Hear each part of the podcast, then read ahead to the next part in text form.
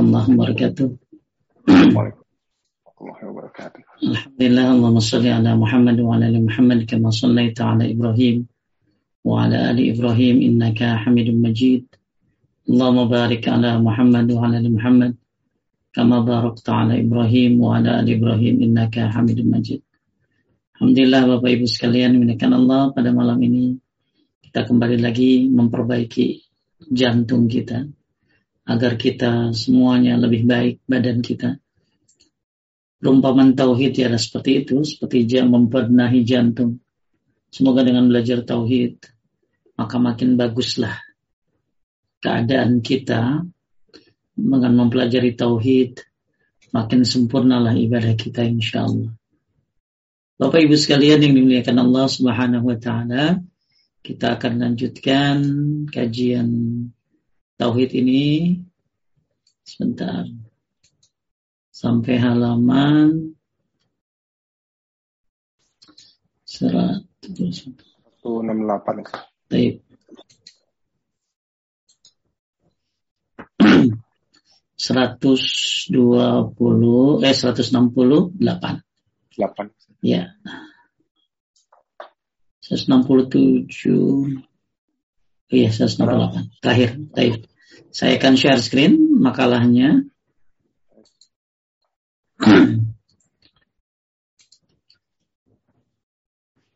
Paling bawah ini ya.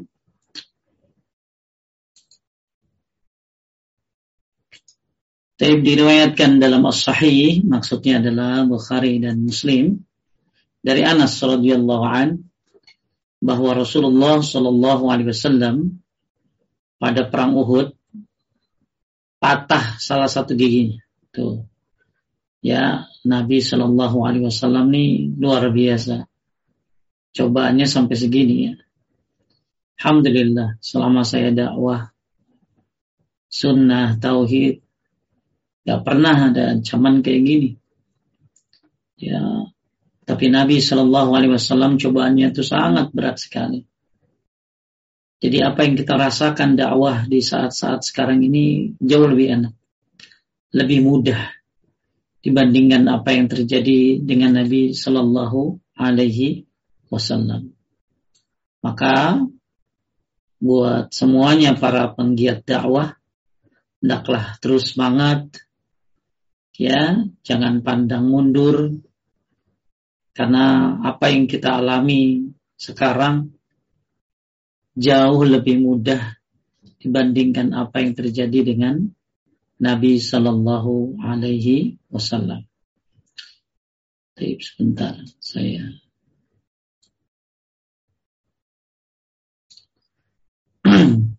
Kemudian dan satu lagi kan Nabi nggak punya ilmu kebal. Ya, Nabi nggak punya ilmu kebal. Karena banyak ya di Indonesia ini khususnya yang katanya orang bisa kebal. Nah ini sebenarnya dari siapa ilmu kebal itu?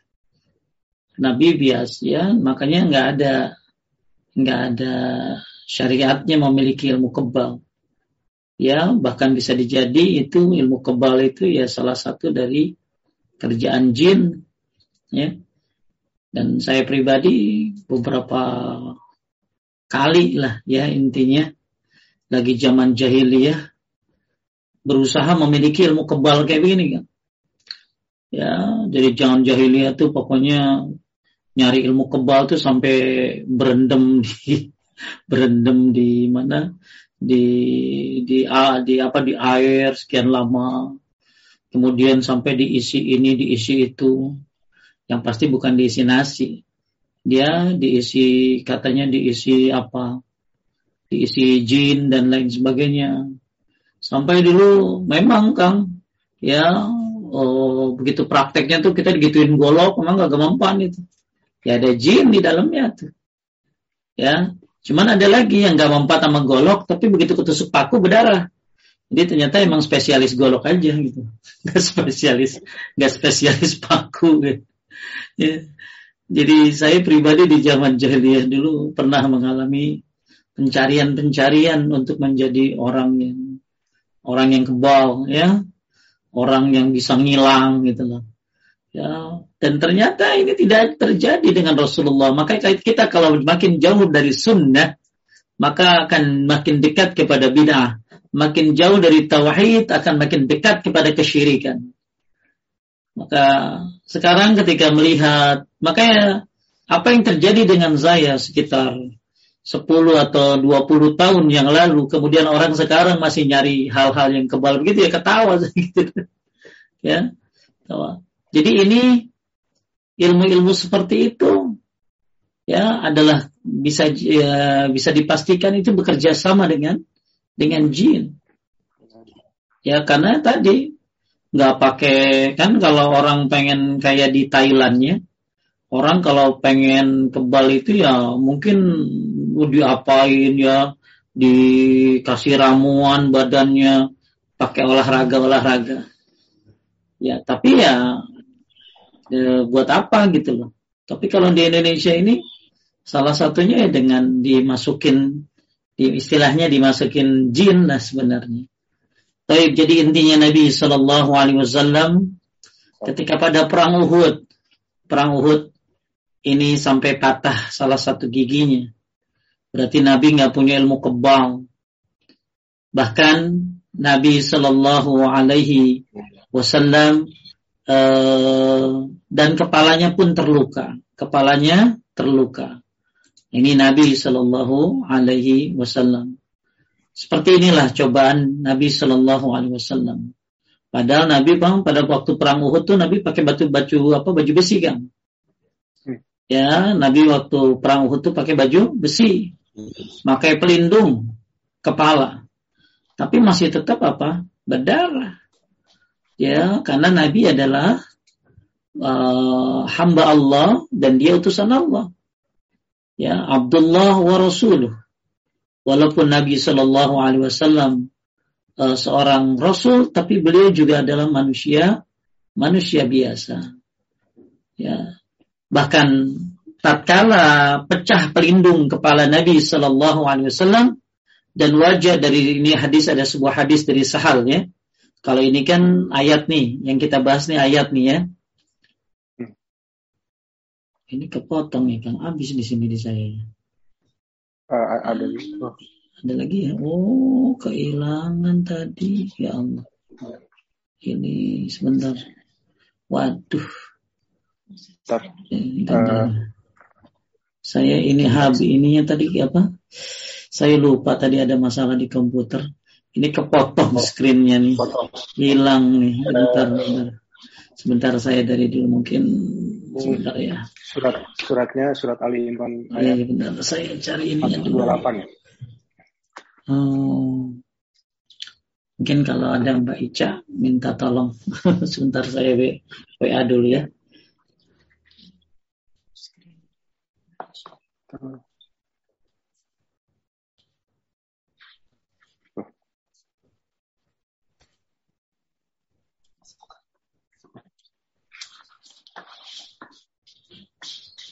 kita coba scan juga di sini. Iya.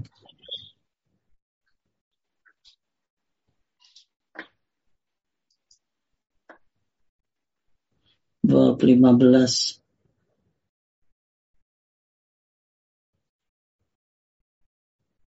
Sebentar ya.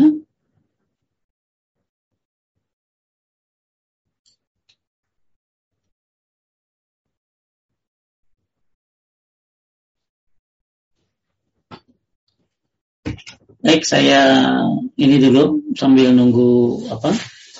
Sambil dulu PDF-nya dari dari Mbak Ica.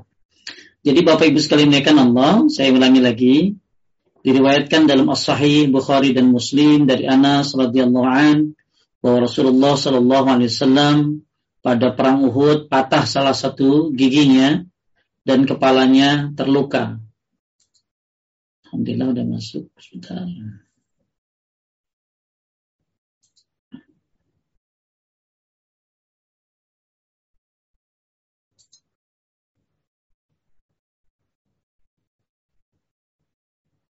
Saya ini dulu ya kan sebentar.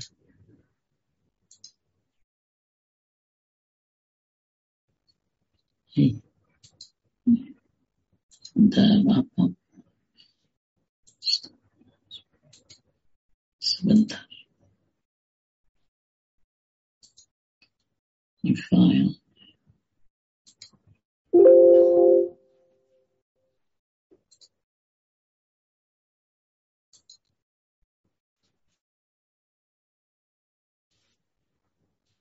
Baik. Baik, saya lanjutkan sambil nunggu uh, loadingnya. Jadi Nabi Shallallahu Alaihi Wasallam uh, dalam sebuah hadis dari Sahal disebutkan bahwa pada saat itu Nabi Shallallahu Alaihi Wasallam memakai apa tadi? Memakai baju perang ya, memakai baju perang.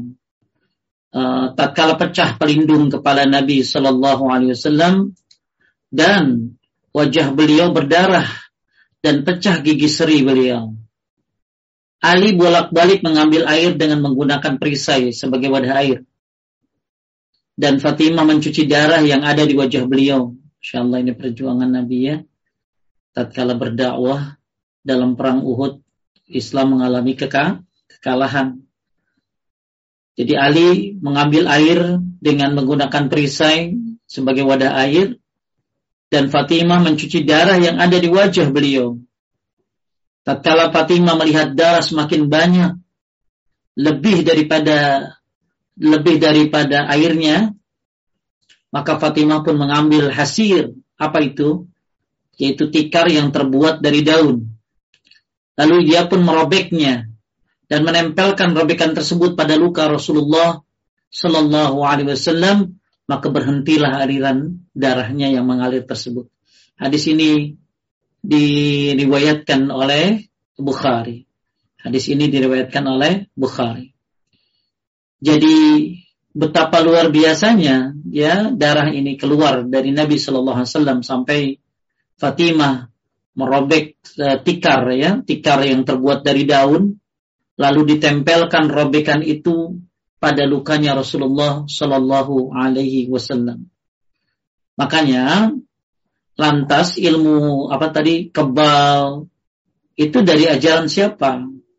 Tentunya siapa lagi kalau bukan dari setan. Ya, makanya yang normal-normal aja hidup tuh, ya. Tapi Bapak Ibu sekalian muliakan Allah sudah masuk PDF-nya, saya akan share kembali.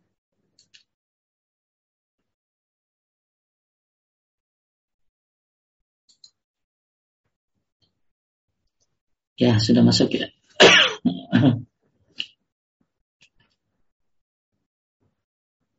Taib. Nah ini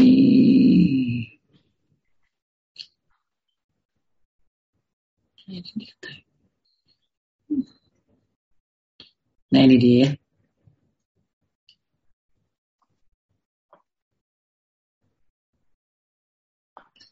Baik. Bapak Ibu sekalian wabarakatuh Allah, kita baca lagi uh, hadisnya Kang, boleh dibacakan dan diriwayatkan? Uh, diriwayatkan dalam Asyahi Al-Bukhari dan Muslim dari Anas radhiyallahu anhu bahwa Rasulullah Shallallahu alaihi wasallam pada perang Uhud patah salah satu giginya dan kepalanya terluka. Sebentar sebentar kok beda ya Kang? Satu lima delapan, satu tujuh puluh itu saat. Agak eh, iya iya sorry sorry. Satu, enam delapan ya. Oke, okay, lanjut. Lanjut. Uh, bahwa Rasulullah Shallallahu Alaihi Wasallam pada perang Uhud patah salah satu giginya dan kepalanya terluka. Maka beliau mengusap darahnya sambil bersabda, yang artinya bagaimana mungkin beruntung suatu kaum orang-orang musyrik Mekah yang telah melukai Nabi mereka dan mematahkan giginya padahal dia Nabi tersebut berdakwah mengajak kepada Allah. Lalu turunlah ayat tidak ada sedikit pun campur tanganmu dalam urusan mereka itu. Surat Al-Imran. Kaifa yuflihu qaumun syajju nabiyahum wa kasaru raba'iyatahu wa yad'uhum. Bagaimana mungkin beruntung suatu kaum? Maksudnya orang-orang musyrik Makkah yang telah melukai nabi mereka dan mematahkan giginya padahal nabi tersebut mengajak berdakwah kepada Allah Subhanahu wa taala. Nah, di sinilah turun firman Allah. Apa kata Allah? Laisa laka minal amri syai'un. Tidak ada sedikit pun campur tanganmu dalam urusan mereka itu. Ya. Jadi apa maksudnya? Baik kita lihat syarahnya. Lanjut. Anas bin Malik radhiyallahu an mengabarkan kepada kita bahwasanya pada perang Uhud kepala Nabi sallallahu alaihi wasallam berdarah dan satu gigi beliau patah maka beliau menganggap jauh keislaman kaum musyrikin itu uh, apa itu tatkala Rasulullah uh, melihat permusuhan dan perbuatan mereka yang melampaui batas. Jadi tentunya ini perbuatan yang melampaui batas, melukai Nabi Shallallahu Alaihi Wasallam. Jangankan melukai Nabi ya, kan ngomong kencang sama Nabi aja nggak boleh. Ngomong kencang sama Nabi aja nggak boleh. Ya, makanya kalau bapak ibu dan ini berlaku ngomong kencang begini kan berlaku walaupun Nabi udah mati. Maksudnya apa? Berlaku ketika Anda ziarah ke kuburan Nabi. Jadi kalau orang ziarah ke Masjid Nabawi, sholat di Masjid Nabawi, lalu kemudian dia sekalian lewat berziarah kepada makam Rasulullah Sallallahu Alaihi Wasallam, Abu Bakar dan Umar, maka nggak boleh berisik kan? Nggak boleh berisik itu kalau di samping di samping Raudhah. Nah, ini kebanyakan mama pada berisik banget itu. Ya, aduh, udah kayak apa anda? Ya, nggak boleh bu. Kalau yang mau berangkat umroh ya, mudah-mudahan dimudahkan. Yang mau berangkat umroh, nggak boleh berisik di samping Nabi Shallallahu Alaihi Wasallam dan itu berlaku hukum itu walaupun Nabi sudah meninggal. Ya, uh, jadi banyak orang berisik di Masjid Nabawi, di Raudhah ini nggak boleh. Ini berlaku nggak boleh berbicara keras di depan Nabi ini sampai ketika Nabi sudah mati pun. Bahkan kata ulama salaf kan, ketika hadis-hadis Nabi dibaca pun dengarkan, jangan berisik. Nah ini jangankan jangankan di kuburannya ya. Ketika hadis Nabi ada seorang ustadz mengungkapkan hadis Nabi Shallallahu Alaihi Wasallam maka dengarkan. Ya. Jadi bagaimana mungkin beruntung sebuah kaum yang sampai memukul Nabi, melukai Nabi, mematahkan giginya. Jadi berbicara keras saja nggak boleh sama Nabi. Ya, menyelisihi Nabi aja nggak boleh. Nah gimana ini sampai mukul Nabi, sampai berdarahin Nabi. Makanya ini suatu perbuatan yang keterlaluan tentunya. Akan tetapi selanjutnya Allah Ta'ala menurunkan ayat ini bukan menjadi urusanmu. Maksudnya apa? Ayat ini menjelaskan jalan yang harus ditempuh beliau. Bahwa taubat, maksudnya Islam, orang-orang musyrik itu, atau mereka akan ditimpa azab, semuanya diserahkan kepada Allah Subhanahu wa taala tanpa selainnya. Jadi Kang berapa banyak kepala kayak waktu Khalid bin Walid ya. Khalid bin Walid kan ikut perang waktu itu dia masih kafir kan waktu perang Uhud itu. Dan perang Uhud itu kan dulu beliau salah satu pimpinannya dari orang-orang musyrik. Ya, dan kejadian Nabi patah ini kejadiannya kapan? Lagi perang Uhud. Lagi perang Uhud ini. Maka lihat Khalid bin Walid akhirnya masuk Islam. Maksudnya apa? Bahwa hidayah milik Allah. Ya, jadi bisa saja orang-orang yang dulu melukai Nabi, orang-orang yang dulu sesat, akhirnya Allah kasih hidayah. Itu hak Allah hidayah itu.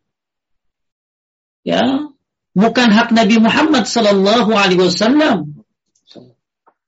Maka hidayah itu mahal. Dipiar, makanya hidayah itu harus dijaga. Bagaimana cara menjaganya? Ya, kita selalu berdoa, hidina suratul mustaqim, tunjuki kami jalan yang lurus. Maka Syekh bin Bas ditanya, ditanya apa? Kenapa ada orang yang sudah dapat hidayah, kemudian dia keluar dari hidayah? Maka sebabnya dua. Jadi kalau ada orang sudah dapat hidayah, kan, terus tiba-tiba keluar dari hidayah, itu sebabnya dua. Satu, dia tidak mensyukuri nikmat hidayah. Maka Bapak Ibu syukuri nikmat hidayah. Bapak Ibu yang udah dari kecil Islam, syukuri nikmat hidayah Islam itu. Dengan cara apa mensyukuri nikmat Islam itu? Dengan hidayah itu, ya belajar, menuntut ilmu. Kan banyak orang Islam dari kecil, tapi kagak ngaji. ya kagak diterusin hidayahnya. Dan kita tiap hari butuh hidayah. Makanya kalau ada kata Syekh bin Bas, kalau ada orang yang berilmu sekalipun didoain sama Kang Rashid, mudah-mudahan Ustadz Agus dapat hidayah. Gak apa-apa, jangan marah, jangan marah.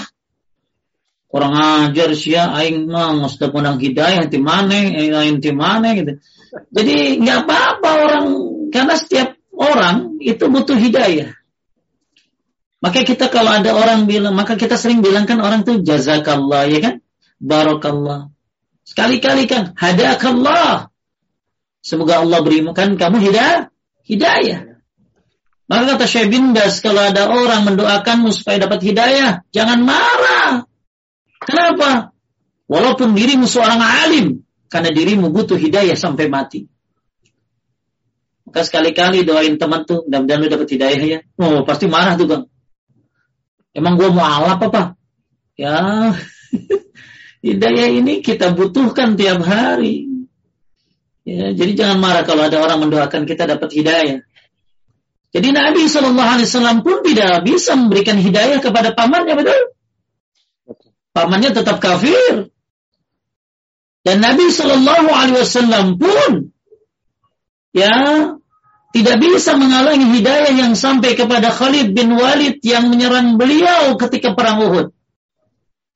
Padahal kan yang ter di sini kan Nabi itu istilahnya uh, apa uh, menyebutkan bahwa bagaimana mungkin beruntung suatu kaum maksudnya orang-orang musyrik yang melukai Nabi mereka dan mematahkan giginya padahal Nabinya mengajak kepada dakwah.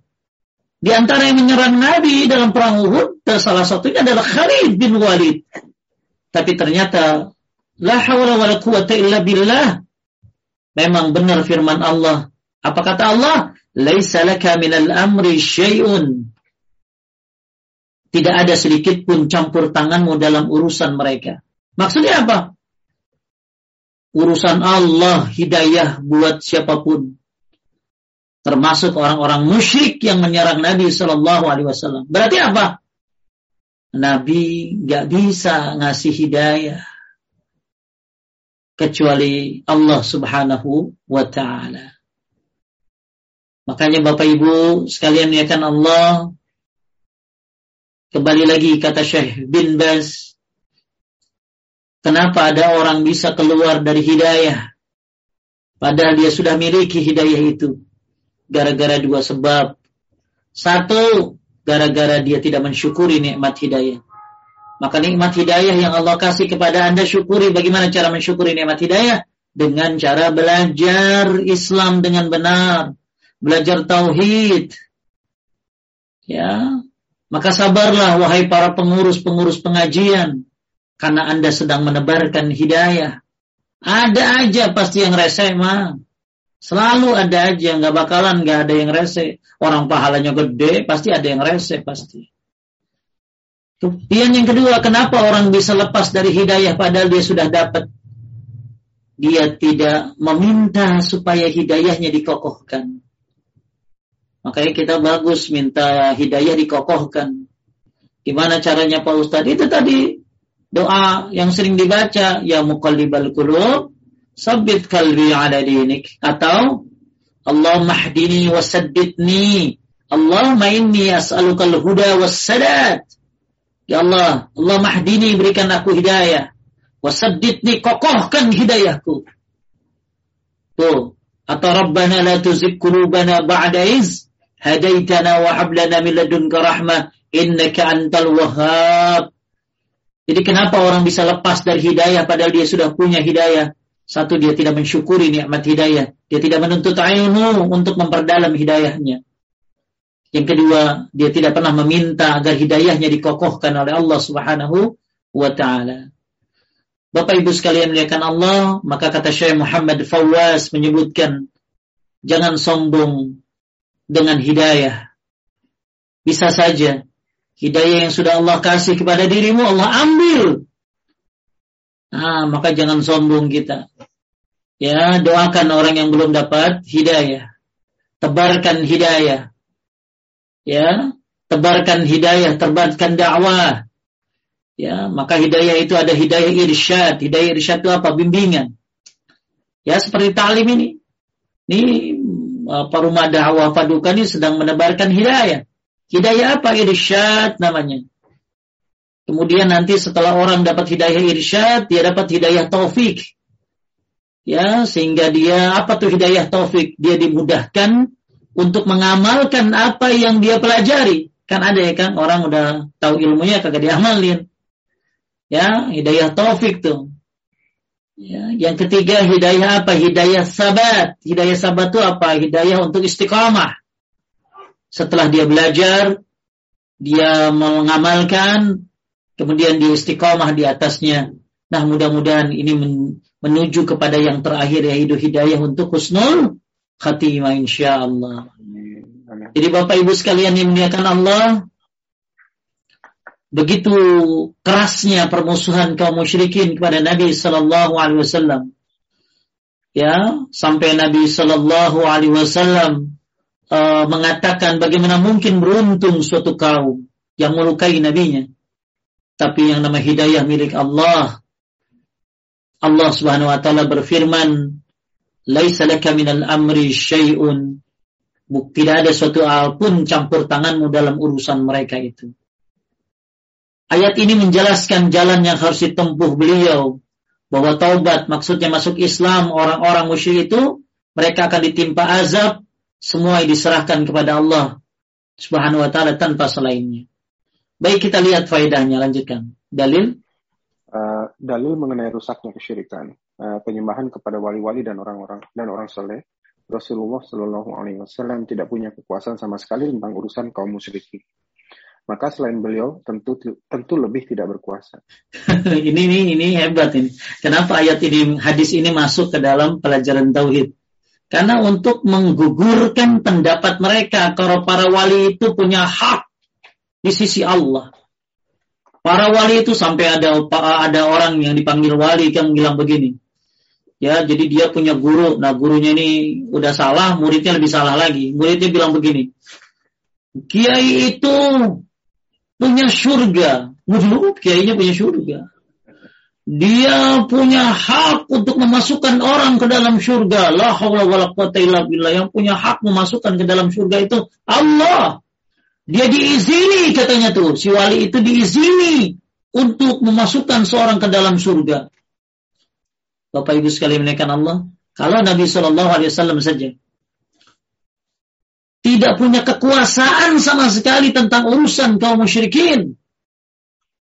Kaum musyrikin itu ada yang banyak, ada yang dapat hidayah.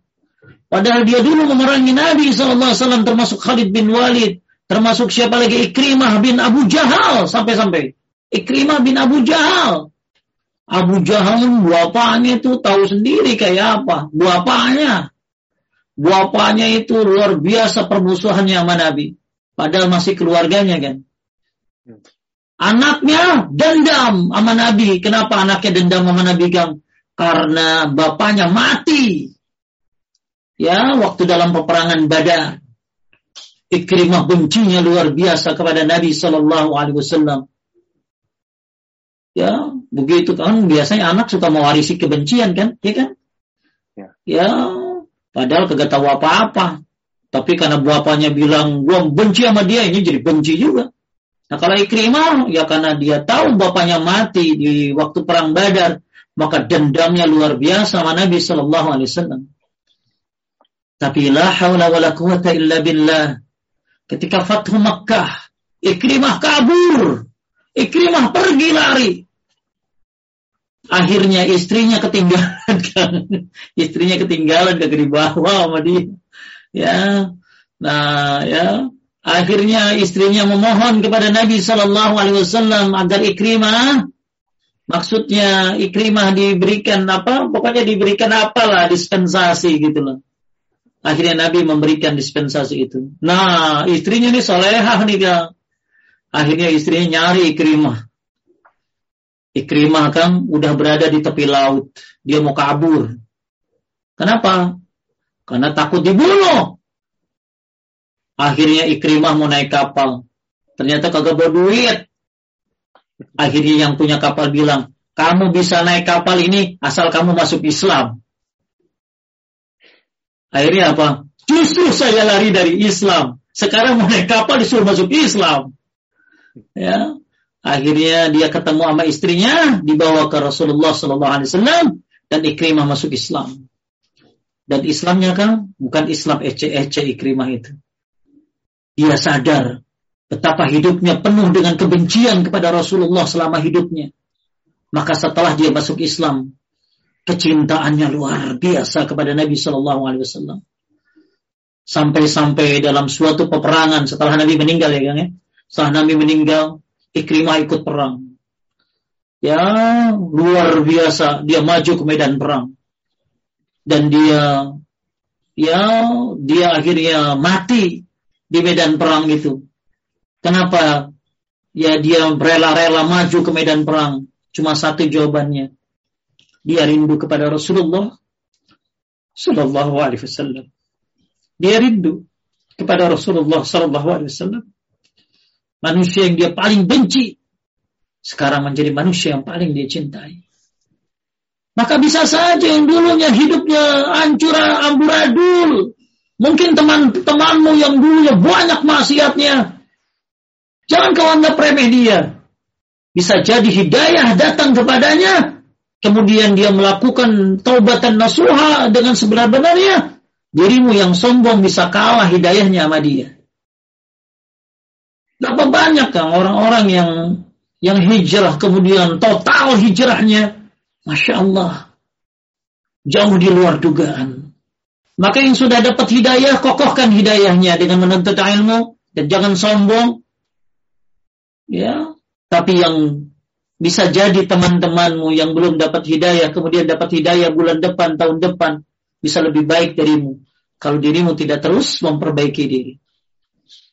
Jadi Nabi Shallallahu Alaihi Wasallam di poin pertama ini tidak punya kekuasaan terhadap orang-orang musyrik. Bagaimana dengan orang yang di bawah beliau? Bagaimana dengan orang-orang yang disebut ustadz, kiai, habib dan lain sebagainya? Lebih nggak punya apa-apa lagi. Kalau Nabi Muhammad SAW aja tidak berkuasa terhadap hidayah seseorang, apalagi gue, gitu loh.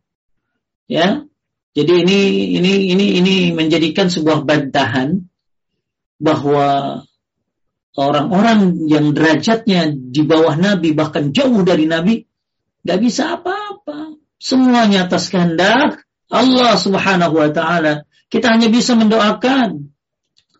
Dulu ada ibu-ibu Kang, pimpinan majlis taklim. Saya senang banget tuh kalau dia bisa dapat hidayah. Karena kalau dia bisa dapat hidayah, mungkin ratusan jamaahnya bisa ikut, Kang. Ya, saya berusaha baik-baikin dia. Ya, satu sisi ada seorang ibu-ibu, seorang ibu-ibu yang saya anggap remeh, kan. Nah, ini orang biasa ini mah, mama, ya, mama biasa ini mah nggak punya ngaruh dah. Ya, nggak punya ngaruh ini mah. Ya, kalau dia mungkin dapat hidayah sunnah, paling dia doang sendiri, kagak bisa ngajak orang lain. Wah ini ustazah ini mantep nih kalau bisa dapat hidayah nih. Ternyata kan Masya Allah. Itu mama yang katanya ratusan jamaahnya. Kagak sadar-sadar. Tapi satu orang yang saya anggap remeh. Luar biasa. Hijrahnya. Menuntut ilmunya. Belajarnya. Kadang ada orang yang kita remehkan. Ternyata dia bisa lebih cepat dapat hidayah daripada orang yang kita harapkan. Maka nggak ada yang bisa memberikan hidayah, pertolongan, kekuasaan kecuali Allah Subhanahu wa taala. Orang yang melukai Nabi pada perang Uhud ternyata banyak yang dapat hidayah termasuk Khalid bin Walid. Ya, bisa jadi orang yang memusuhi dakwah paduka sekarang bisa dapat hidayah nanti di kemudian hari. Maka jangan pernah bilang ah ya tamajal mate. Ya, aing mah ini bisa jadi suatu saat kalau hidayah datang dia akan akan memaksimalkan diri membantu dakwah kita. Jadi Nabi Muhammad Shallallahu Alaihi Wasallam saja tidak mempunyai kemampuan untuk memberikan hidayah, atau memasukkan orang itu ke dalam neraka walaupun orang itu nyerang Nabi sampai mutusin giginya Nabi sampai beri luka lagi. Itu kan keterlaluan. Tapi nggak bisa orang itu dicegah hidayah kalau Allah sudah menghendaki. Makanya laisa minal amri syai'un. Tidak ada sedikit pun campur tangan Nabi Muhammad dalam urusan itu. Hidayah milik Allah. Ya kekuasaan milik Allah. Siapa yang membencimu sekarang? Kan ada orang yang benci sama sunnah itu. Lah saya emang dulu senang gitu. Sama sunnah kagak. Ya, tahun 2000 saya masih error kan. Masih suka bantah-bantah. Pokoknya benci banget dah sama orang yang berpegang teguh sama agama itu. Ya, sampai kalau saya di universitas itu kalau lagi debat, wah itu orang-orang yang lulusan pesantren kita sesatin gitu loh. Ya sampai segitunya. Pokoknya kalau sampai-sampai ada yang bilang, waduh kalau kita debat ada si Agus, hancur deh kita nih. Ya emang pokoknya tugas saya tuh asal mau masalah debat tuh dulu kan diajarin debat gitu loh. Dia, wah itu pokoknya bagaimana caranya tuh yang yang pesantren-pesantren itu jadi sesat gitu loh. Tapi la haula wala quwata illa billah. Ya, segitu bencinya saya kepada sunnah Nabi Sallallahu Alaihi Wasallam. Kemudian Allah balik semuanya dengan hidayahnya.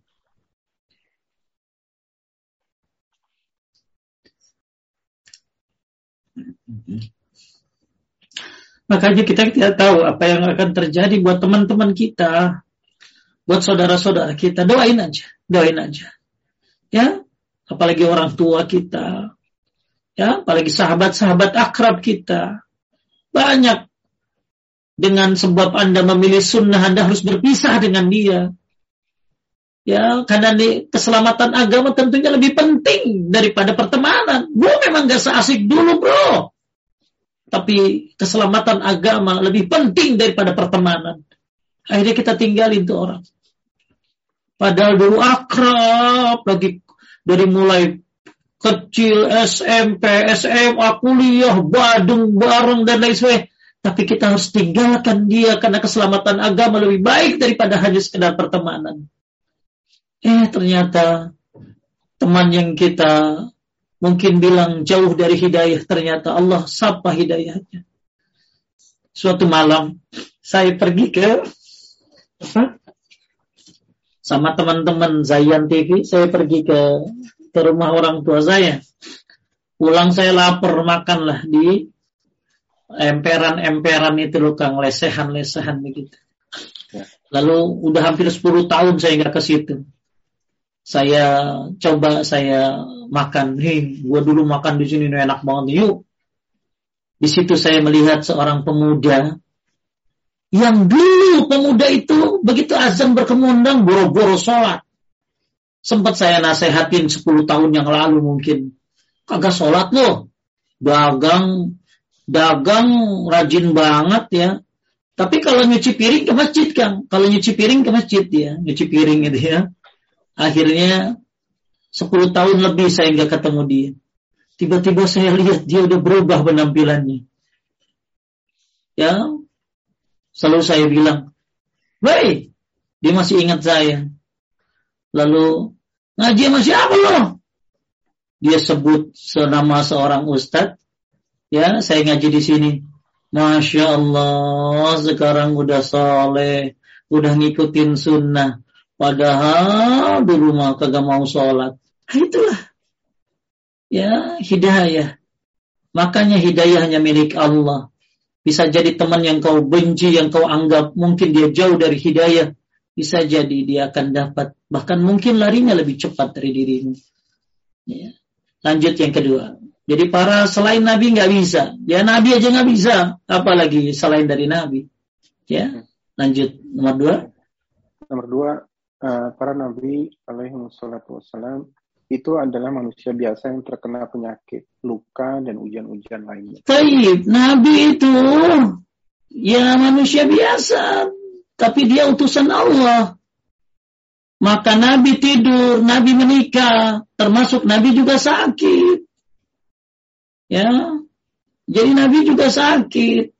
Nabi, cuman sakitnya Nabi beda sama kita. Kalau sakitnya Nabi ngangkat derajat, kalau sakitnya kita mungkin ngapusin dosa. Ya, Nabi aja sakit, Nabi terluka.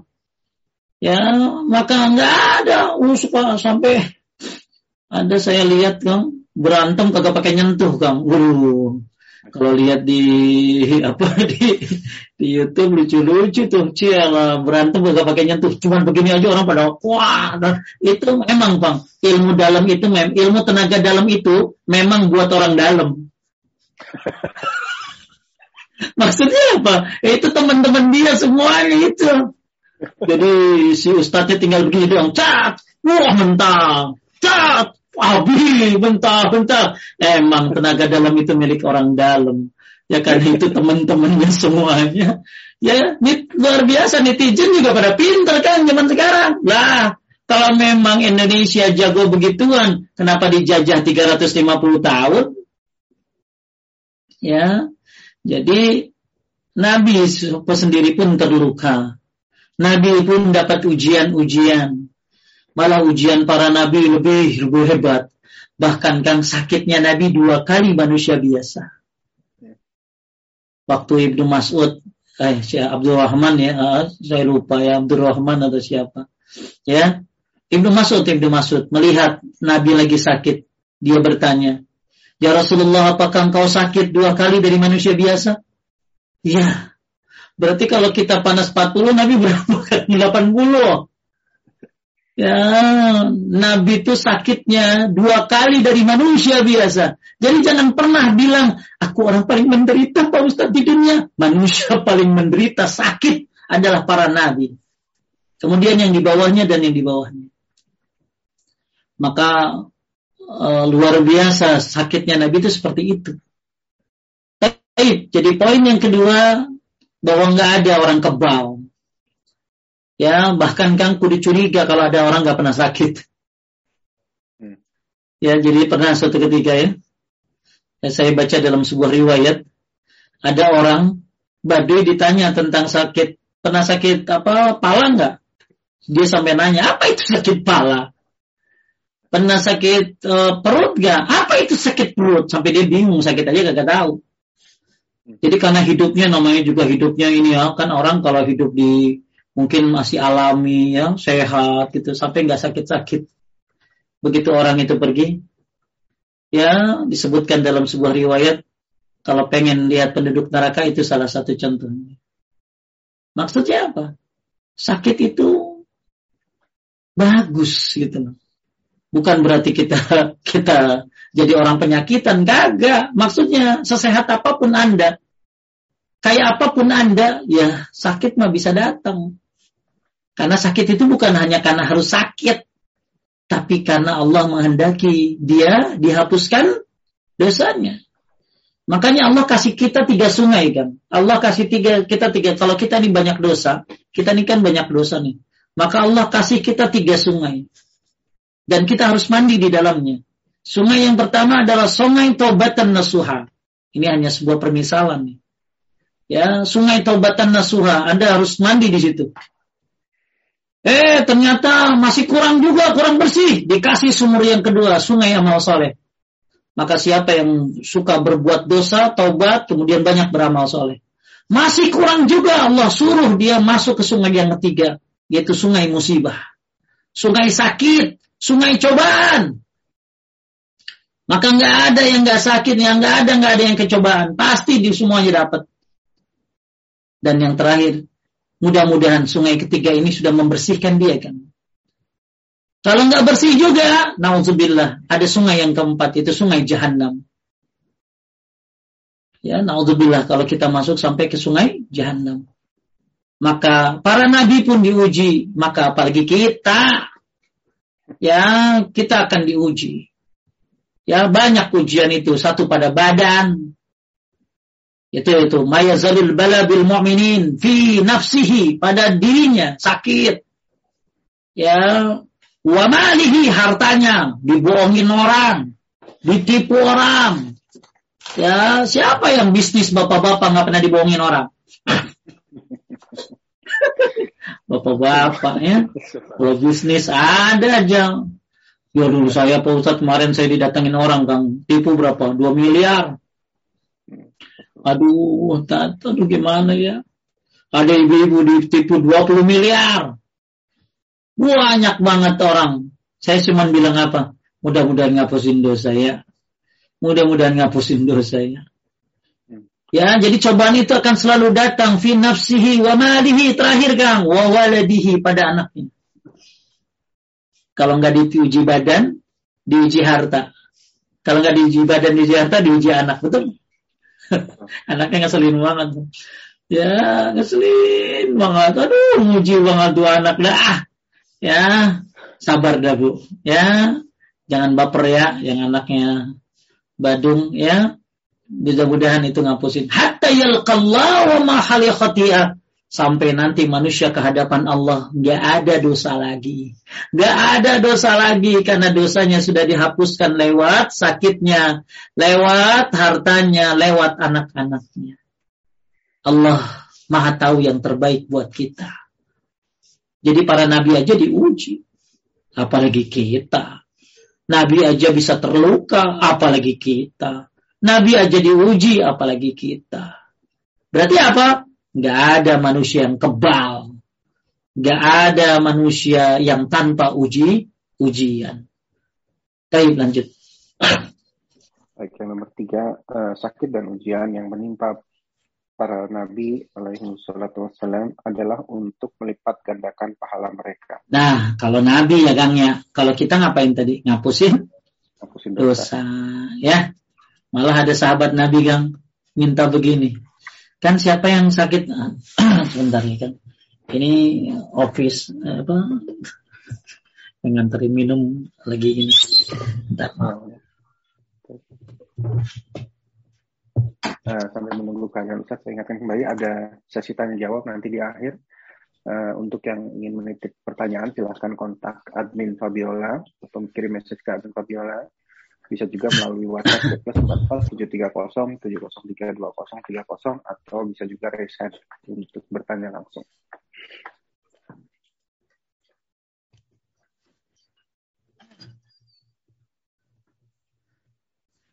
Jadi saya ngomong apa kan? Nomor tiga sakit dan ujian. Eh ada sahabat Nabi. Kan kalau orang kena penyakit demam teh pahalanya gede kan? Demam. Orang yang sakit demam itu bisa dihindari dari api neraka loh.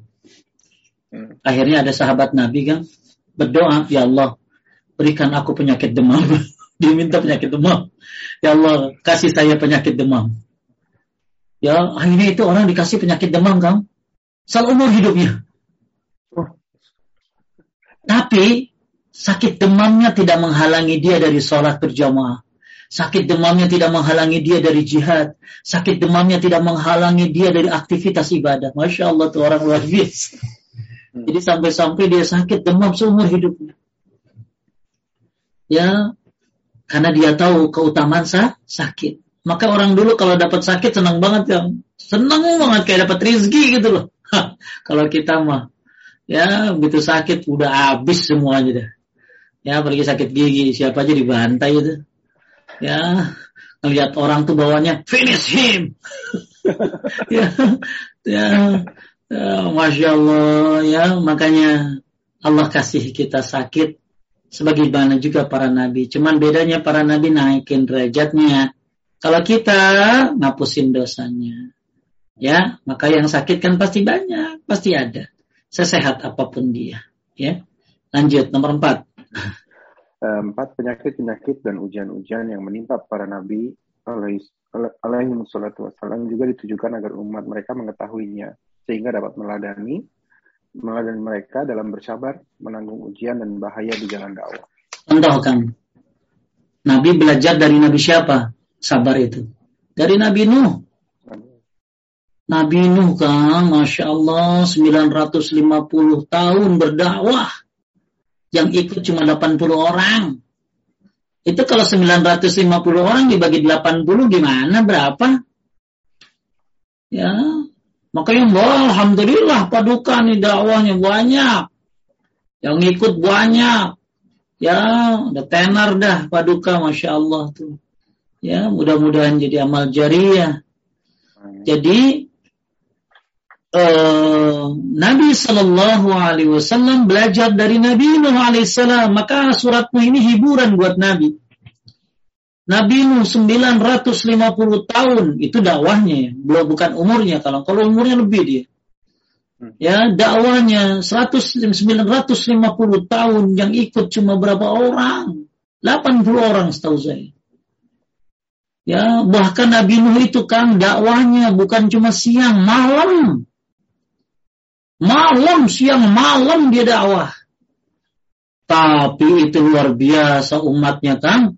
Kalau datang Nabi Nuh itu bukan begini Kang, bukan begini doang. Gini, bajunya ikut nutupin bajunya sampai nutupin mukanya gitu tuh. Saking kagak mau denger dakwah Nabi Nuh. Ya, lihat ujian Nabi Nuh. Belum lagi Nabi Nuh anaknya, betul kan? Ya, anaknya tidak tidak seiman dengan beliau. Beratnya dakwah Nabi Nuh. Nah, di situ Nabi belajar. Ya, surat Nuh adalah hiburan buat Nabi Shallallahu Alaihi Wasallam. Belum lagi Nabi Musa alaihissalam. Makanya Nabi Musa berdoa, Rabbis rahli sadri wa amri. Mau ngadepin siapa? Ngadepin Fir'aun. Makanya para pendakwah termasuk para asatis, termasuk para pemilik pengajian, itu punya kudu lapang dada kayak Nabi Musa doanya. Rabbis rahli sadri. Kenapa? Ya karena kalau orang dakwah akan punya siapa nih semua ya ibu-ibu bapak-bapak yang punya majlis ta'lim apalagi yang mengajarkan tauhid dan sunnah ya kudu punya lapang dada kenapa punya lapang dada ya karena ada aja ujian itu sebagaimanapun para nabi makanya kalau nabi belajar dari nabi Nuh nabi Musa nabi Ibrahim semua para nabi diuji Nah, kita belajar dari Nabi Muhammad sallallahu alaihi wasallam, nabi terakhir. Bagaimana ujian beliau dalam berdakwah. Makanya umatnya pun harus meneladani Nabi. Apa tuh bersabar, menanggung ujian dan bahaya di jalan dakwah. Ya, jadi wajar-wajar saja kalau dakwah itu ada yang menentang, ada yang hasad, dibakar masjid, ya ustadznya dipenjarain dan lain sebagainya. Ya ada saja godaan-godaan seperti itu. Yang kelima. Uh, yang kelima. Di antara pelajaran yang bisa diambil dari perang Uhud adalah kaum muslimin mengalami kekalahan oleh sebab satu maksiat saja, yaitu pasukan pemanah yang tahu tak mau mentaati perintah Nabi Shallallahu Alaihi Wasallam. Maka bandingkanlah dengan kondisi kita yang bergelimang maksiat Lantas bagaimana kita bisa mengharap kemenangan atas musuh kita? Ini tidak mungkin kecuali dengan kasih sayang Allah Azza wa Jalla sehingga dia memperbaiki kita semua. Baik. Kenapa perang Uhud kalah? Gara-gara satu dosa kan? Gara-gara satu dosa perang Uhud kalah. Gak mau nurut yang mana-mana tuh gak mau nurut. Nah, jadi gara-gara satu dosa mereka kalah. Sekarang kita banyak dosa pengen menang gitu. Kita banyak dosa pengen menang gitu. Maka kembalilah kepada tauhid dan sunnah. Ya pelajari tauhid dan sunnah. Ya sebagaimana surat An-Nur ayat 55 yang sering kita bahas. Allah akan berikan keamanan setelah ketakutan. Selama kita terus beriman dan beramal saleh dan tidak menyekutukan Allah Subhanahu wa taala, Allah kasih kemenangan. Maka bagaimana mau menang? Sedangkan kita banyak dosa. Sunnah Nabi banyak sekali diuji. Sunnah Nabi banyak dilecehkan. Ya, betapa banyak yang benci kepada sunnah Nabi Sallallahu Alaihi Wasallam. Makanya Bapak Ibu sekalian akan Allah, ya nanti kita pahami betapa luar biasanya hikmah perang Uhud ini. Makanya Kang, Perang Uhud mungkin kalah kami. Tapi sebenarnya dengan, dengan sebab perang Uhud lah mereka sadar bahwa nggak boleh memaksiati Nabi Shallallahu Alaihi Wasallam. Maka setelah perang Uhud kalah, maka maka setelah itu pasukan Islam luar biasa menang semua pertempuran kan. Jadi mungkin perang Uhud sepertinya kalah. Tapi sebenarnya di situlah kunci kemenangan. Apa? Jangan kau maksiati Rasulmu. Maka akan tertimpa kekalahan.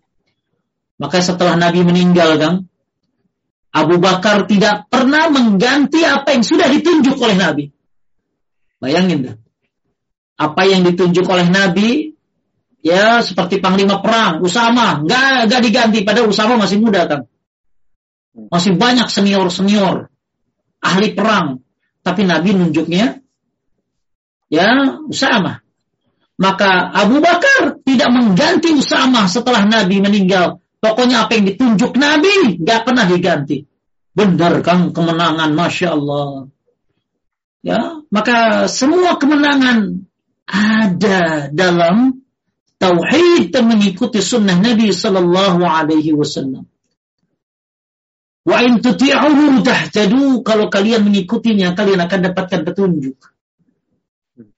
Jadi gara-gara satu dosa perang Uhud kalah. Nah sekarang kita banyak dosa pengen menang gitu.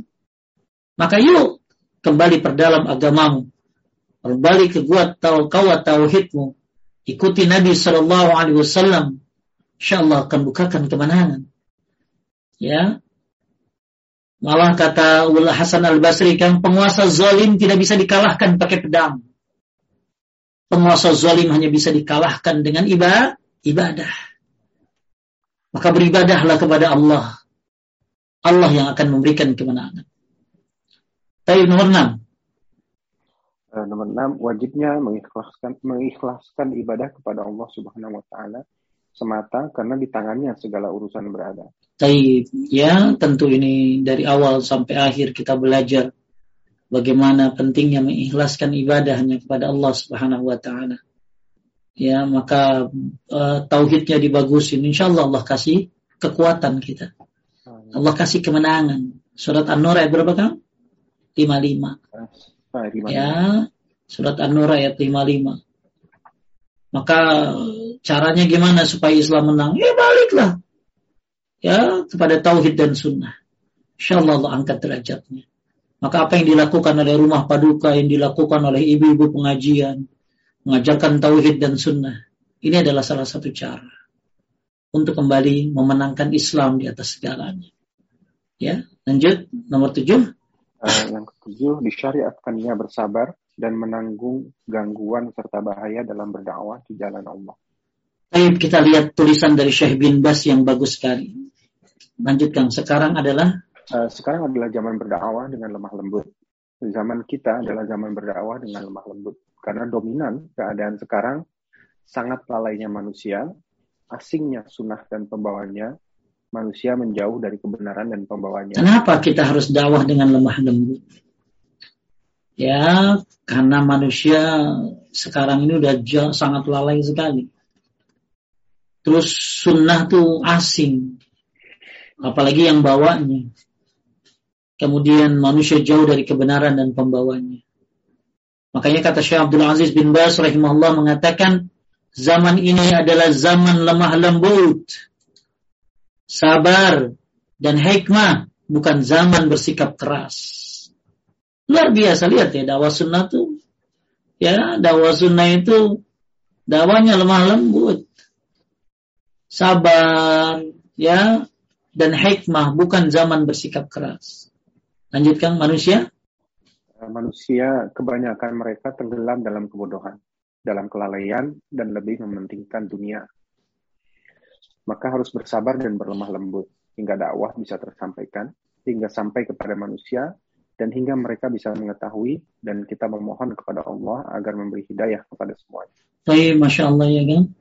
Jadi kita tuh berharap tuh semua keluarga, teman-teman, ya kaum muslimin dapat hidayah, hidayah tauhid dan sunnah, sebagaimana kita memilikinya. Makanya kita sering baca firman Allah Subhanahu alunna Yauma idzin 'anil na'im. Kalian akan ditanya tentang segala nikmat yang kalian nikmati. yang kalian rasakan. Salah satu ulama salaf menafsirkan termasuk nikmat yang akan dipertanyakan adalah nikmat tauhid. Sudah apa yang kau lakukan untuk mendakwahkan tauhid? Jangan mikir asik gue masuk surga sendirian. Masya Allah Bapak Ibu, surga itu luasnya luar biasa. Luasnya luar biasa. Anda sendirian di sono. Jangan ajak keluargamu, ajak tetanggamu, ajak teman-temanmu dengan cara lemah lembut, penuh hikmah dan sabar. Ya, jadi ini zamannya dakwah penuh dengan kesabaran. Tapi kembali lagi kepada pembahasan kita. Kemudian nomor 8. Eh, nomor 8. Larangan berputus asa dari rahmat Allah. Meskipun manusia berbuat berbagai maksiat selain syirik. Baik. Jadi jangan putus asa. Walaupun kemaksiatan di mana-mana. Ya, jangan berputus asa dari rahmat Allah. Meskipun manusia banyak melakukan kemaksiatan, ya bahkan banyak yang syirik, bid'ah udah kayak apa tersebarnya. Jangan putus asa dalam dakwah. Terus, ya anjing melong, anjingnya betul betul anjing menggonggong, ambil batu, ya terus dakwah terus berlaju. Jangan sampai dengan sebab dakwah anda ada halangan lalu mundur. Malah Kang, buat semuanya yang masih punya orang tua. Sehebat-hebatnya birul walidain adalah mengajak orang tua kepada agama. Mengajarkan mereka tauhid, mengajarkan mereka sunnah. Itu sebaik-baiknya birrul walidain. Jadi yang masih punya orang tua, tebarkan tauhid dan sunnah dengan cara yang baik, dengan cara yang hikmah, dengan cara yang santun kepada mereka. Apakah kau tega dirimu berada dalam surganya Allah, sedangkan orang tuamu berada dalam nerakanya? Apakah kau tega membiarkan orang tuamu dalam kesyirikan, dalam kebid'ahan, sedangkan kau diam saja maka kita harus punya andil dakwah. Nggak harus jadi ustadz. Ya, Anda bisa dengan cara share-share materi-materi yang benar tentunya di grup keluarga. Ya, Anda bisa lakukan sebisa Anda dengan bawakan buku-buku kecil. Ya, dakwahkan dengan cara buku-buku kecil disampaikan kepada teman-teman. Ya, jangan lupa tasmu itu jangan isinya duit mulu. Tasmu itu isinya bukan handphone baik. Bawa buku-buku kecil, amalan harian seorang muslim. Pentingnya tauhid, seribu amalan sunnah. Banyak buku-buku kecil-kecil yang bermanfaat. Ketemu teman, eh bro, mau nggak lu? Ini buku bagus banget nih bro.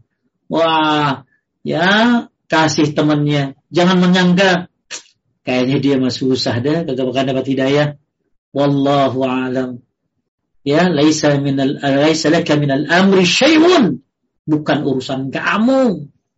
Hidayah milik Allah. Termasuk kepada orang tua. Bersabarlah dalam mendakwahinya. Maka termasuk hebatnya birrul walidain adalah dengan berdakwah kepada mereka. Jangan putus asa. Ya, jangan putus asa. Terus doakan mereka. Ya, doakan mereka agar teman-temanmu, saudara-saudaramu mendapatkan hidayah. Sebagaimana dana dirimu mendapatkan hidayah. Dan jangan pelit. Dan pelit dengan ilmu. Jangan pelit dengan hidayah yang kamu miliki. Ya, ajak mereka. Ya, berikan buku-bukunya. Semoga suatu saat Allah mudahkan hidayah buat mereka. Baik. Ini sudah pas sejam ya kan ya. Ada yang mau nanya nggak? Uh, ada beberapa pertanyaan yang sudah masuk. Uh, saya bacakan aja kali ya Ustaz. Kita langsung masuk ke pertanyaan. Kalau ada yang ingin raise hand, silakan. Ya, silakan. Nah, pertanyaan pertama, uh, Assalamualaikum warahmatullahi wabarakatuh. Uh, saya sering ditanya oleh kawan-kawan saya yang beragama Nasrani, kenapa agama Islam menyembah Tuhan yang tidak memiliki wujud? Mohon pencerahan dan dalilnya Ustaz bagaimana merespon mungkin. Kenapa Islam? Itulah bedanya Islam. kita bukan Allah nggak memiliki wujud, Allah punya wujud, tapi nanti kita bisa lihat di mana? Di akhirat. Di akhirat. Ya, itulah bedanya kita dengan mereka. Mereka, maka ya kita disuruh beriman kepada yang gaib. Ya agak susah juga sih, saya nerangin. Neranginnya agak susah. Jadi kalau mereka bilang, kenapa sih orang Islam nyembah Tuhan yang nggak punya wujud? Lah, Nanti kita akan melihat Allah. Tapi bukan di dunia kita melihat Allah. Nanti di akhirat. Ya, maka kalau dia tanya kenapa sih? Nah itulah bedanya kita masa itu. Kalau situ kan nyembah Tuhan kelihatan tuh Tuhan itu. Kasihan amat ya Tuhan gak bisa diapa-apain. Kita bisa ngapa-ngapain. Tapi kita ya memiliki roh penguasa langit dan bumi, tapi kita akan melihatnya nanti di akhirat. Makanya kita disuruh beriman. Iman itu apa? Meyakini. Beriman kepada yang gaib. Apa yang gaib itu? Termasuk Allah kan? Kan gaib itu? Malaikat, surga, neraka itu kan gaib. Maka kita tidak sama dengan mereka mereka menyembah Tuhan yang kelihatan, kita bisa melihatnya nanti di akhirat. Itulah bedanya. Ya, itulah bedanya kita dengan dengan mereka. Wallahu a'lam. Lanjut. Uh, saya persilahkan Ibu Titin Supriyatin silahkan di unmute singkat saja. Ibu Titin silahkan di di dulu mikrofonnya Ibu Titin, silahkan. Oke. Okay. Bisa. Oke, okay, saya saya bacakan dulu pertanyaan sebelum sambil Ibu Titin mempersiapkan pertanyaan saya kira. Uh, saya share lagi pertanyaan berikutnya. Uh, singkat aja, Assalamualaikum Pak Ustadz. Uh, apakah itu tamimah? Tamimah itu artinya jimat ya Bu. Jimat. Tamimah itu artinya apa? Ji, jimat ya jimat itu yang ya kayak kalau di Indonesia ya keris yang kalau dianggap bisa memberikan manfaat dan mudarat. Hmm. Tapi kalau di Malaysia kan jimat itu artinya diskon murah. ya, jimat hari ini. diskon hari ini. Kalau di Malaysia itu jimat itu setahu saya artinya ya? iya artinya itu diskon atau murah gitu ya. Jadi kalau jimat oh, tamimah itu artinya jimat. Jimat itu apa? Dianggap memiliki sesuatu yang bisa memberikan manfaat dan bisa memberikan mudah mudora ya ini termasuk perbuatan syirik. Jimat itu bisa syirik besar bisa syirik kecil kalau syirik kecil tuh misalnya dia pakai cincin, gara-gara cincin ini dia bisa selamat. Maka terus tapi Allah yang nyelamatin, jadi masih ada Allahnya, maka ini syirik kecil. Tapi kalau dia bilang gara-gara jimat ini saya selamat, nggak ada Allahnya, semua gara-gara jimat itu syirik besar. Ya hati-hati, jimat ini tamimah namanya kalau uh, bahasa bahasa Arabnya tamimah. Banyak bentuk-bentuk jimat banyak ya bisa macam-macam ya, bisa tulisan-tulisan Arab, bisa ramal rapalan-rapalan. Ya, kalau di kita biasanya keris dan lain-lain. Lanjut. Baik. Eh, berikutnya Mbak Yani dari Amsterdam, silahkan di unmute, Mbak. Oh, Bu Titin udah, Bu Titin udah on. Oh, izin bertanya Pak Ustaz. Iya. Assalamualaikum warahmatullahi wabarakatuh. Pak Ustadz, mohon nasihatnya ini ada kejadian uh, keluarga kami punya makam keluarga dari uyut sampai kakak kakek kakek dan uh, om om gitu mbah mbah gitu. Ada adik saya satu di situ. Adik saya meninggal umur 11 tahun. Uh, kurang jelas ya, ya suaranya maaf Bu Titin mohon lebih dekat ke mikrofon. Suaranya. Suaranya kurang jelas Bu Titin punten sekarang jelas. Iya, nah, iya, lebih mendekat. Oke. Okay. Uh, eh, kami punya makam keluarga dari Uyut, Mang-mang gitu semuanya keluarga dari Mbah di situ. Saya punya adik di situ yang meninggal ketika adik saya umur 11 tahun. Bulan lalu masjid itu eh kuburan itu dibangun seperti kayak penembahan karena kiainya itu sepupu kami. Sekarang kiainya menganjurkan semua masyarakatnya harus sholawatan dan seolah-olah kuburan itu kayak jadi penembahan karena uh, uh, Pak D saya itu dulu ketua maaf ketua organisasi pertama di situ gitu bagaimana kami ya? Kami kayak ingin memindahkan makam adik kami, tapi takut jadi ribut sekali karena kiainya memang udah nggak terlalu suka dengan keluarga kami karena kami sudah belajar tauhid. Mohon nasihatnya, Ustaz. Makamnya di lingkungan itu maksudnya? Bu Titin? Gimana Pak Ustaz? Makamnya di mana anak adiknya itu? Di sekitar situ? Di ya di karena satu kan memang satu kotak itu Uh, dulu itu nggak diapa-apain, nggak ada batu nisannya, nggak ada apa pas tuyut-tuyut kami, kakek kami masih ada gitu. Tapi baru-baru ini udah berpuluh-puluh tahun baru dibangun sekarang, di oh. semen, diatapin, masyarakatnya pada sholawat di situ, disuruh katanya ratusan orang yang sudah ke situ katanya mau mau jadi acara bulanan gitu kan. Oh gitu. Sementara adik kami ada di situ. Enggak, nggak usah dipindahin. Kami ada Gak usah dipindahin karena itu tidak akan berpengaruh kepada adikmu ya. Gak akan berpengaruh kepada adikmu. Karena adikmu kan sudah berada di alam barzah yang tentunya berbeda masing-masing. Jadi ketika ada kesalahan di kuburan di situ, ya, ya yang mati pun yang memang disembah juga nggak ada ngertinya kan, nggak ada ini ya. Berarti yang dapat dosa siapa bu? Yang hidup. Hmm. Siapa yang hidup di sini? Siapa yang hidup di sini? Ya itu tadi yang kiainya yang nyuruh itu. Ya, jadi maaf kang, misalnya ya, yang mati itu tahu-tahu mau mau mati diazanin, ya, terus kuburannya dibangun. Dia kan nggak ngerti apa-apa, kecuali dia mewasiatkan. Nah, dia dapat dosa kalau di situ.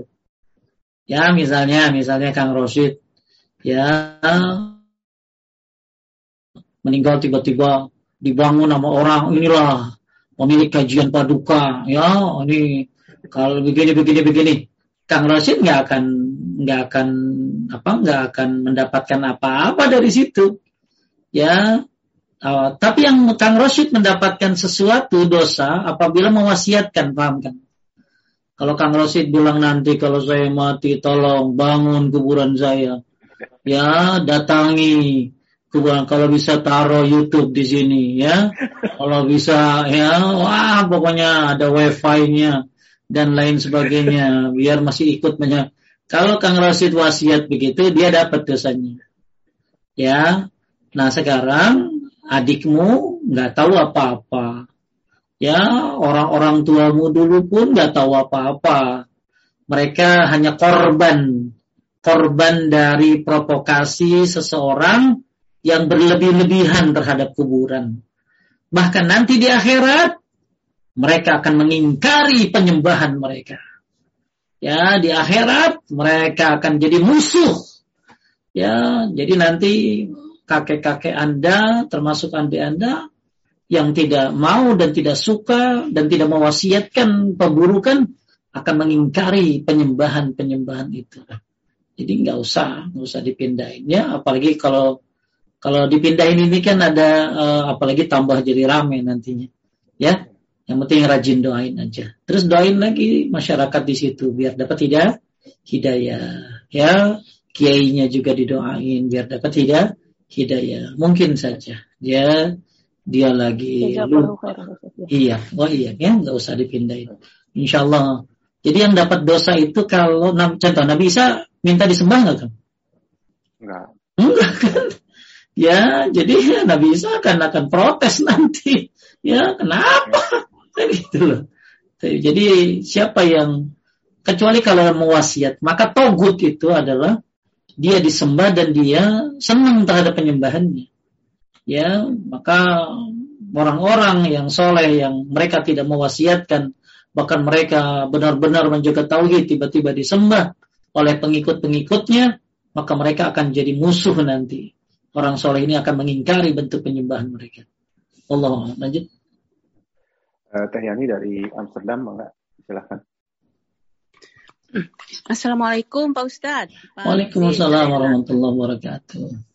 Alhamdulillah, uh, aduh kebetulan banget ada satu pertanyaan yang Pak Ustadz tadi di awal pembicaraan mengatakan uh, ada pengisian-pengisian gitu ya, tenaga, tenaga, apa, tenaga dalam, tenaga dalam.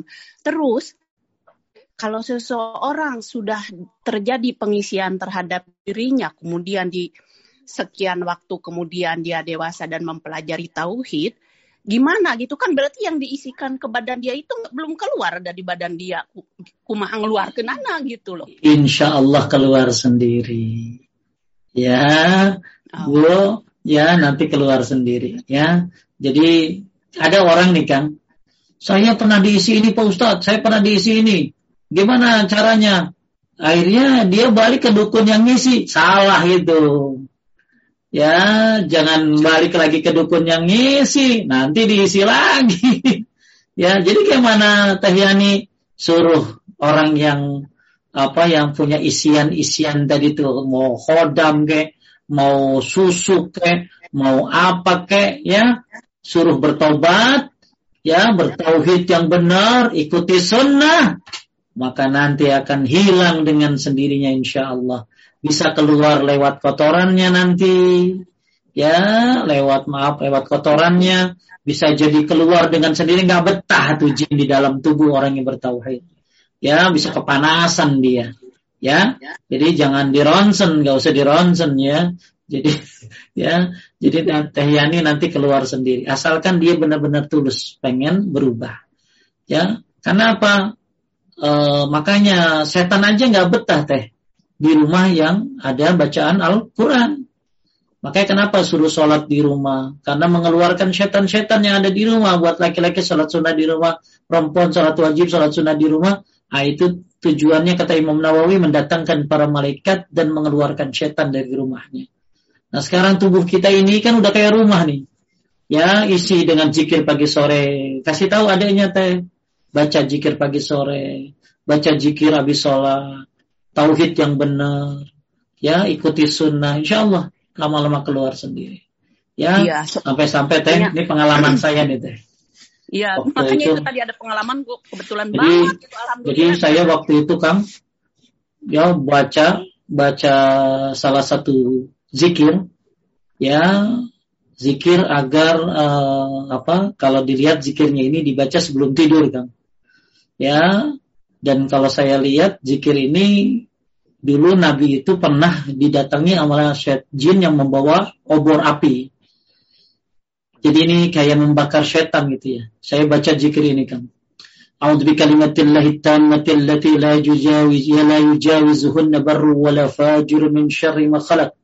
Wa bara'a wa zara'a min syarri ma yanzilu minas sama' wa min syarri ma ya'ruju fiha wa min syarri ma zara'a fil ardi wa min syarri ma yakhruju minha ومن شر فتن الليل والنهار ومن شر كل طارق إلا طارقا يترك بخير يا رحمن tiba-tiba kang di atas tank saya di waktu saya itu saya awal-awal hijrah itu kan ya awal-awal hijrah itu awal-awal keluar dari kesyirikan awal-awal berusaha belajar tauhid dan sunnah itu di atas internet saya ada yang teriak kayak orang kebakar kang wah wah kayak orang kebakar saya sampai kaget itu.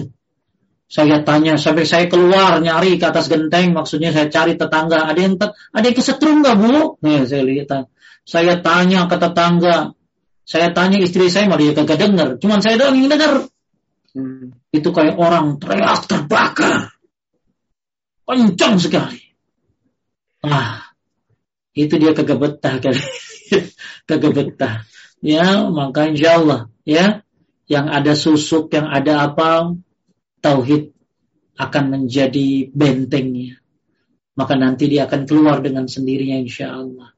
Ya Kang ya? Wah, itu ya Pak Ustadz, apa? dikasih ke Mbak uh, ke doa yang barusan dibaca, mohon dikasih ke Mbak Febi biar uh, bisa diteruskan. Iya, ntar kalau yang teriak yang takut ya. Yang teriak uh, ya. Uh, dulu ada bapak-bapak yang baca ini kan begitu dia baca wah tiba-tiba ada di depannya. Jadi malah takut ya jangan takut atau hadepin ya Pak Ustadz bacaan apa itu? Tiba-tiba ada nenek depan saya gitu. Ya ya terus dibaca. Ya gitu. Biasa suka gangguin gitu kan ya jadi kalau nanti Tahyani misalnya adiknya baca tiba-tiba wah apa? gitu gerak-gerak terusin aja ya itu biasa tipu daya dia supaya nggak jadi baca itu. Nanti saya kirim. Itu doanya ada di bukunya Ustadz Yazid bin Abdul Qadir Jawas uh, di bab tentang doa mau tidur uh, tentang kalau kita merasa diganggu oleh setan. Ya Insya Allah nanti saya fotoin ya fotoin tapi kalau ada yang tahu boleh dong tolong di sharing di chatting Ya, ya ini maaf Pak Ustadz, soalnya begini ya. Jadi dia uh, dia itu ketemu orang Belanda gitu, terus si Belandanya bilang, aku ngerasain kamu itu uh, ada yang ngelindungin katanya teh gitu, aku ngerasa kamu itu nggak sendiri, ada yang ada yang gitu itu. Lah, kok bisa orang Belanda Belanda? Harusnya jawab, emang benar saya ada korin. Benar kan ada korin. korin itu kan malaikat, ada jin juga, ya. Jadi orang bule itu soto itu, so tahu dia. ya, ya Teh Yani nanti dikasih ya zikirnya ya, ya Teh. Nanti insya Allah kita sama ya. Lanjut. Atur nuhun. Sami-sami.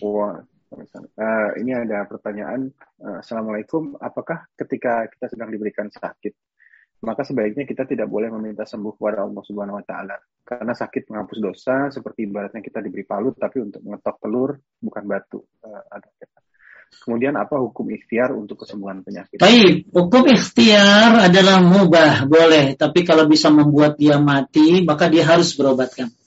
Kan ada ada. Jadi dalam Islam itu enggak ini kan ya, enggak menghalangi berobat ya. Jadi kan dalam Islam itu ada pengobatan-pengobatan ya seperti bekam ya, seperti rukyah ya, minum zaitun, kurma, air zam-zam jadi kalau misalnya kita sakit, boleh minta sembuh, boleh dong. Kan doa. Allah mashfi anta syafi la shifaan. Boleh. Jadi jangan mikir begini. Kan kita lagi dicuci dosanya nih Pak Ustadz. Nggak, jadi nggak usah nggak usah minta sembuh, jarin aja. Anda kalau mau sabar boleh nggak apa-apa gitu ya. Kalau mau Anda sabar nggak apa-apa. Ya, ya dah saya terima. Tapi Ketika sebuah penyakit yang bisa membahayakan, tapi Anda misalnya darah ngocor, biarin aja deh. Gak apa-apa, darah ini kan ngapusin dosa. Ya habisnya habis darahnya tuh. Jadi intinya, berobat itu hukumnya boleh. Tapi kalau dia bisa bahaya karena tidak berobat, maka dia harus berobat. Wajib berobat. Pernah kan ada seorang wanita kulit hitam, tapi dijamin surga wanita ini dia sakit. Dia sakitnya epilepsi kan? Apa epilepsi itu? Ayan. Ayan. Dia minta sama Nabi supaya dia sembuh. Akhirnya Nabi nyuruh dia sabar. Kalau sabar, dia disuruh milih mau sabar apa mau sembuh. Kalau sabar dia surga. Maka ini dia milih sabar. Ya, dia milih sabar. Boleh nggak apa-apa, sabar. Ya, asalkan, nah masalahnya epilepsi kan penyakit bawaan kan ya kan? Maksudnya dia mau sabar boleh, sabar. Dia mau didoain sama Nabi, didoain boleh juga, tapi dia pilih sabar. Maka dengan sebab itulah dia masuk surga. Cuman dia minta kan, kalau dia lagi ayan, minta supaya auratnya tertutup. Bagus banget ya. Orang ayan aja, orang ayan kan suka nggak sadar tuh kang. Iya. Dia pengen auratnya ketutup kalau lagi ayan. Nah sekarang kan banyak orang yang nggak sakit aja buka ya. Nggak ayam tapi pada kebuka. Ya nggak ayam tapi pada kebuka gitu lah. Jadi bapak ibu kalau memang mau berobat boleh ya. Uh, tapi kalau ah nggak saya sabar aja. Contoh sakit misalnya. Sakit apa sakit apa sakit pusing. Tadi juga hilang kan kan? Ya ada penyakit penyakit yang nggak usah berobat gitu ya. Tapi ada juga penyakit yang harus berobat. Makanya banyak syekh-syekh berobat kan? Ya Eh, kemarin yang meninggal tuh bulan ini bulan ini Selu Haidan ya. Kalau dia kan seorang ulama besar itu. Berobat ya. Jadi berobat itu boleh. Ya berobat itu boleh. Tapi ingat yang menyembuhkan adalah Allah. Kita cuma hitung Nabi aja berobat dengan cara dibekam. Ya dengan cara dibekam. Jadi nggak apa-apa berobat. Tapi kalau anda mau sabar boleh. Ya juga nggak usah berobat. Nggak apa-apa. Selama itu tidak berbahaya. Tapi lanjut. uh, pertanyaan yang sesuai dengan topik sudah habis. Kita masuk ke ada dua pertanyaan yang tidak sesuai dengan topik atau di luar tema. Assalamualaikum Ustaz, izin bertanya tentang sholat syuruk. Setelah sholat subuh, kita tetap duduk di sejadah, menunggu waktu syuruk dengan membaca Al-Quran, berdoa zikir. Kalau belum waktunya syuruk, apakah tidak boleh bangun dari duduk di sejadah, keluar kamar, mengerjakan sesuatu? Apakah sholat syuruk wajib dikerjakan? Ya sholat syuruk itu bukan wajib, sholat syuruk itu sunnah. Sholat syuruk itu sholat duha, ya. Jadi kalau Anda memang, kan perempuan mungkin yang nanya ini ya kalau dia memang perempuan, Syekh bin Bas membolehkan dia sholat di rumah subuh sendiri ya, sholat subuh lalu zikir. Ya bagusnya di situ-situ aja, nggak beranjak dari tempatnya. Tapi dibolehkan dia untuk beranjak kalau ada kebutuhan. Misalnya dia batal wudhunya, misalnya dia apa tuh apa ngambil Al-Quran. Atau nyediain kopi dulu suaminya yang wajib gitu loh. Nanti balik lagi. Nggak apa-apa. Ya nggak apa-apa. Bertakwa semampunya. Ya lagian ibu ya sholat syuruk itu sholat duha ya. Sholat duhanya di awal waktu itu namanya sholat syuruk ya sholat syuruk. Terus nanti ibu jam 10 pengen duha lagi nggak boleh nggak apa-apa. Boleh nggak apa-apa ya. Jadi boleh bergerak selama memang dibutuhkan apalagi bergerak untuk sesuatu yang wajib, nolong suami, nolong orang tua. Ya, lanjut balik lagi deh ke tempatnya, terusin. Karena ada sesuai apa sih Anda sesuai syariat, ya. Yang penting kalau ibu memang harus ninggalin syuruk nggak apa-apa demi yang wajib ya. Jangan maksain sunnah tapi ninggalin yang wajib.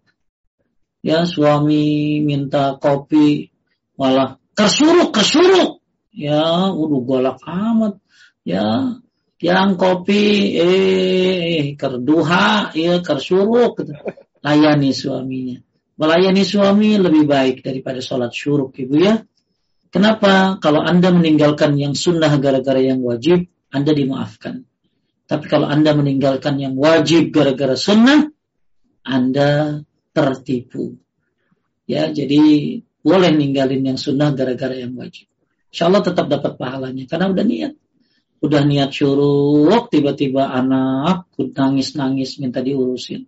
Suami nyuruh nyonya minta diurusin. Ibu lebih baik e, membatalkan syuruknya lalu melakukan yang wajibnya. Ya, jadi sholat syuruk itu sunnah, sholat syuruk itu duha di awal waktu. Tayyip lanjut.